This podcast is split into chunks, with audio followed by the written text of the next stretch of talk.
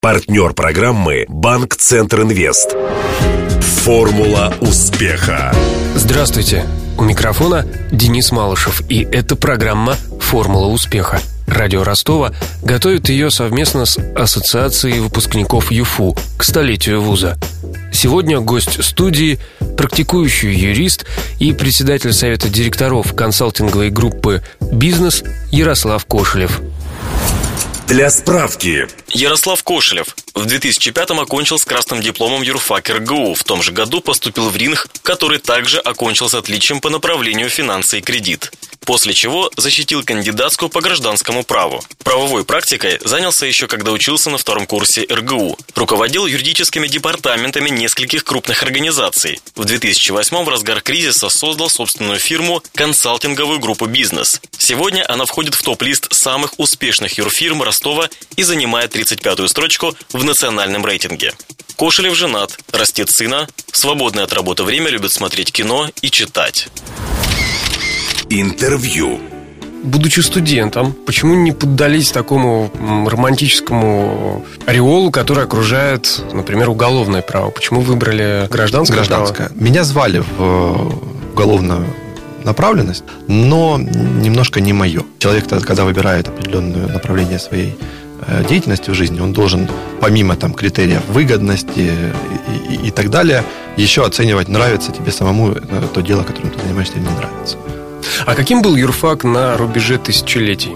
Когда студент первого курса, очень страшно. Я до сих пор вспоминаю некоторых своих преподавателей. Жуть, как страшно было на предмете правоохранительные органы. Елена Геннадьевна Князева вела Слышно было, как муха летает. Представляете, аудитория 220 человек сидит, гробовая тишина, потому что за каждый звук она выгоняла. Потом юрфак уже стал раскрываться, стало интереснее уже начали, признаюсь честно, выборочно ходить на те или иные занятия. Вот я сейчас очень жалею, что нет возможности посетить лекции господина Краковского. Это история государства и права России. Не профильный, скажем так, общеобразовательный курс для юристов, но очень интересный. Действительно профессионал на своего дела. На тот момент юрфак ценился своим преподавательским составом. Очень многих преподавателей уже нет. Но все равно, когда попадаешь в альма-матер, какое-то ощущение полета есть. А правда, когда вы учились, преимущественно все хотели работать в гражданской сфере, сопровождать бизнес-проекты. В эту среду стремились попасть будущие юристы, а силовики, скажем так, скорее были на втором плане. А сейчас все поменялось. Специализаций всегда исконно было три. Мы были первые, если я правильно помню, когда ввели четвертую международное право. Государствоведение выбиралось э, в основном исходя из той логики, что там немножко легче было. И примерно пополам это цивилисты, гражданское право, и криминалисты это уголовно правовая направленность. Но вы же не забывайте, 2000-е годы – это как раз бум развития предпринимательства. Естественно, всем хотелось обслуживать бизнес или работать в бизнес-структурах в качестве юрисконсульта. Мы все полагали, что вот, вот оно, будущее. Сейчас тенденции другие, и не только в разделении правоохранительное и неправоохранительное. Даже цивилисты хотят идти работать на госслужбу а, и привлекают более быстрое получение высоких гонораров или зарплат и привлекает стабильность. То есть государство обеспечивает какой-то определенный уровень жизни. А на Ниве консалтинга приходится сначала за совершенные копейки, то есть 5-10 тысяч рублей в месяц, нарабатывать себе опыт, практику, и только потом, возможно, если ты понравишься рынку, ты получишь материальную компенсацию своих вот этих мытарств. А каким он был, кстати? Вот когда вы выпустились, да, каким он был этот рынок? Рынок, он э, практически всегда одинаковый. Другое дело, что на текущий момент у нас э, идет серьезная, на мой взгляд, смена политико-экономической парадигмы, и э, доля рынка снижается как таково. Посмотрите, сейчас все начали все чаще и чаще говорить о государственном капитализме, который строится, ну, возможно, по модели там, азиатских наших партнеров. Рынок немножко сжимается. Государство все чаще и чаще начинает его контролировать, регулировать. Госкомпании с государственным участием а вот эти вот 200 самых компаний, которые опубликованы были в начале года, которым государство предоставило финансовую поддержку, фактически занимают 80 или 70 процентов доли всего ВВП, всего рынка Российской Федерации. Понимаете, на свободный рынок остается 20 процентов или 30. Естественно, в 2010 году, в 2005, вот в этом промежутке такого не было. Была определенная эйфория, а, развития бизнеса. То есть, ну, это был такой, скажем так, условно небольшой период НЭПа. Золотой век российского предпринимательства. Да, да.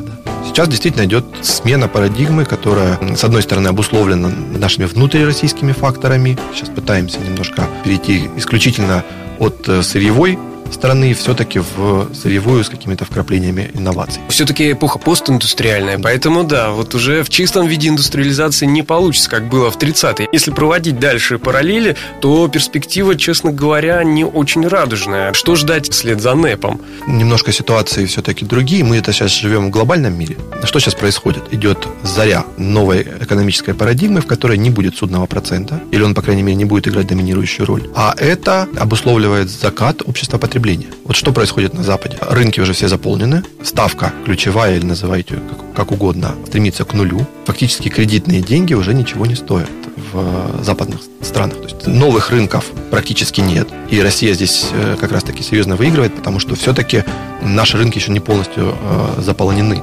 И посмотрите на наши ключевые ставки. То есть нам еще есть куда падать. Мы еще немножко протянем в обществе потребления. А, скорее всего, государство будет ориентироваться в сторону все-таки поддержки крупных госкомпаний, потому что ему легче ими управлять. Наше государство уже привыкло управлять прямыми механизмами. Дал команду, получил отчет об исполнении дал другую команду. А есть непрямой метод управления, когда ты а, ввел какой-то определенный а, закон или норму поведения, посмотрел, как она работает, то есть какая обратная связь, подкорректировал ее. Прямых команд ты никому не даешь. Он сложнее, требует больше затрат как э, финансовых, так и умственных, поэтому, возможно, в нашей стране просто не подходит в силу менталитета общества. Государство все-таки малый бизнес немножко на текущий момент сжимает. Несмотря на то, что говорят о налоговых послаблениях, их практически нет для малого бизнеса. Институты поддержки слабо работают, а именно малого бизнеса. Они либо сильно зарегулированы, либо э, информационной обеспеченности не хватает. В последнее время идет тенденция к снижению доступа малого бизнеса к государственным торгам и закупкам. А на текущий момент государство – это основной поставщик денег на рынок. Вы описали такую, скажем, экономическую перспективу. А что касается социально-политической структуры нашего общества, те бизнесмены, которые накопили капиталы за 90-е, за начало нулевых, в этот золотой век предпринимательства, они ведь без боя не отдадут свои позиции? Ну да, сейчас бытует мнение по поводу того, что вот грядет глобальный передел, подросли дети олигархов, подросли дети силовиков, у первых есть капиталы деньги, они хотят их удержать, у вторых этого нет, и они хотят это получить. Соответственно, будет бой, и многие серьезные эксперты в нашей стране оценивают перспективы победы именно как раз-таки силового блока. Опять же, это все настолько условно. Такого, что было э, у нас в 90-е, 90 естественно, не будет. Глобального такого вот рейдерского передела э, быть не должно, поскольку у нас все-таки законодательство делало огромный скачок даже с момента, вот когда я учился, 2000-2005 год, а у нас объем даже законов и подзаконных актов был несопоставим э, с тем объемом законодательной базы, который имеется на текущий момент. А для меня, как для юриста, честно говоря, даже удивительно, когда не успевают это все вот писать. Все-таки мы на текущий момент и общество, и государство стараемся вести себя в рамках правового поля. Идет популяризация по телевидению. Наш э, глава государства периодически озвучивает вот эту фразу «правовое поле». Вот оно стало модным и актуальным сейчас. И общество это воспринимает. Плюс у нас идет смена поколений. Советские люди все-таки не привыкли к такому отношению к закону именно. С чем я сталкивался на заре своей практики. Приходишь в государственный орган, говоришь, вот по закону вы должны сделать это. Специалист с честными глазами говорит, мне абсолютно наплевать, что в вашем законе написано, у меня есть инструкция, тут написано по-другому, буду делать так, как в инструкции. Это вот советское прошлое. Сейчас, слава богу, уже это отходит на второй план. Правосознание предпринимателей растет. И предпринимателю дешевле становится. То есть на текущий момент у нас уровень штрафов за определенные грехи вырос настолько, что раньше можно было э, не привлекать консультанта.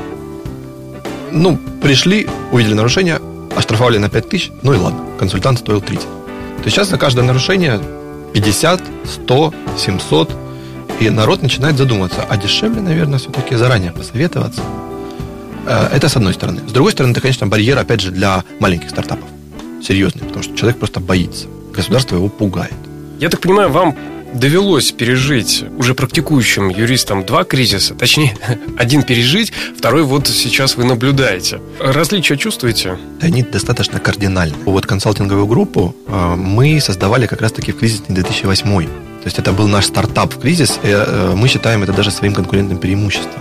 В 2008 году у людей были достаточно большие накопленные запасы, потому что с 2000 по 2007 был расцвет и рост. 2014 это последствия 2008 в какой-то степени. Отложенное? Небольшое. Да, да, да. Это просто развитие по кривой. У нас был небольшой отскок на год-полтора. И потом мы пришли к 2014, потому что глобально с 2008 ничего не поменяли.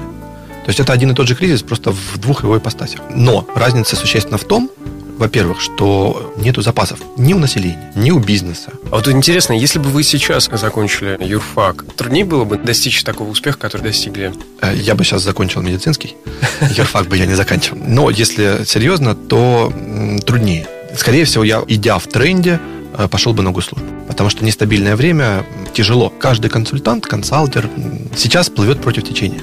Тот, кто плывет уже умело, опытно, быстро и хорошо, справляется с этим. Остальные остаются позади. Тогда в чем ваша формула успеха? Нужно очень много работать. Кто-то из великих сказал, что гений – это 99% пота и 1% успеха. Во-первых, то есть постоянное самосовершенствование – это вторая компонента. И третье – это никогда не отходить от своих внутренних жизненных принципов. Ваши внутренние жизненные принципы? Стопроцентная порядочность в делах и любовь к тому делу, которым ты занимаешься. А ты вступил в ассоциацию выпускников ЮФУ? Звони прямо сейчас. 218 40 31.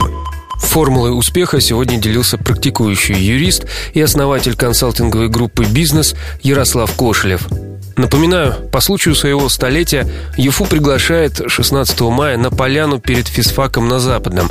Там уже много лет подряд каждую весну бывшие РГУшники встречаются с однокурсниками и преподавателями. Приглашаются не только выпускники РГУ, всех вузов, вошедших в ЮФУ. Программу провел Денис Малышев, помогали в ее создании Александр Стильный и Александр Попов. До встречи завтра в это же время. Формула успеха. Партнер программы «Банк Центр Инвест». На поле выходит малый бизнес Юга России. Сегодня он играет против сборной мира. У ворот опасная финансовая ситуация. Удар еще удар. Да, бизнесу грозят тяжелые времена. Все замерли в ожидании, и кредиты Инвест отразили удар по бизнесу, и предприниматели сразу переходят в контратаку. Идет активное завоевание рынка. Вперед! Гол! Кредиты банка Центр Инвест для малого бизнеса помогают победить. Узнайте о ваших преимуществах по телефону 23030 или в ближайшем к вам офисе банка. ОАО КБ Центр Инвест. Реклама.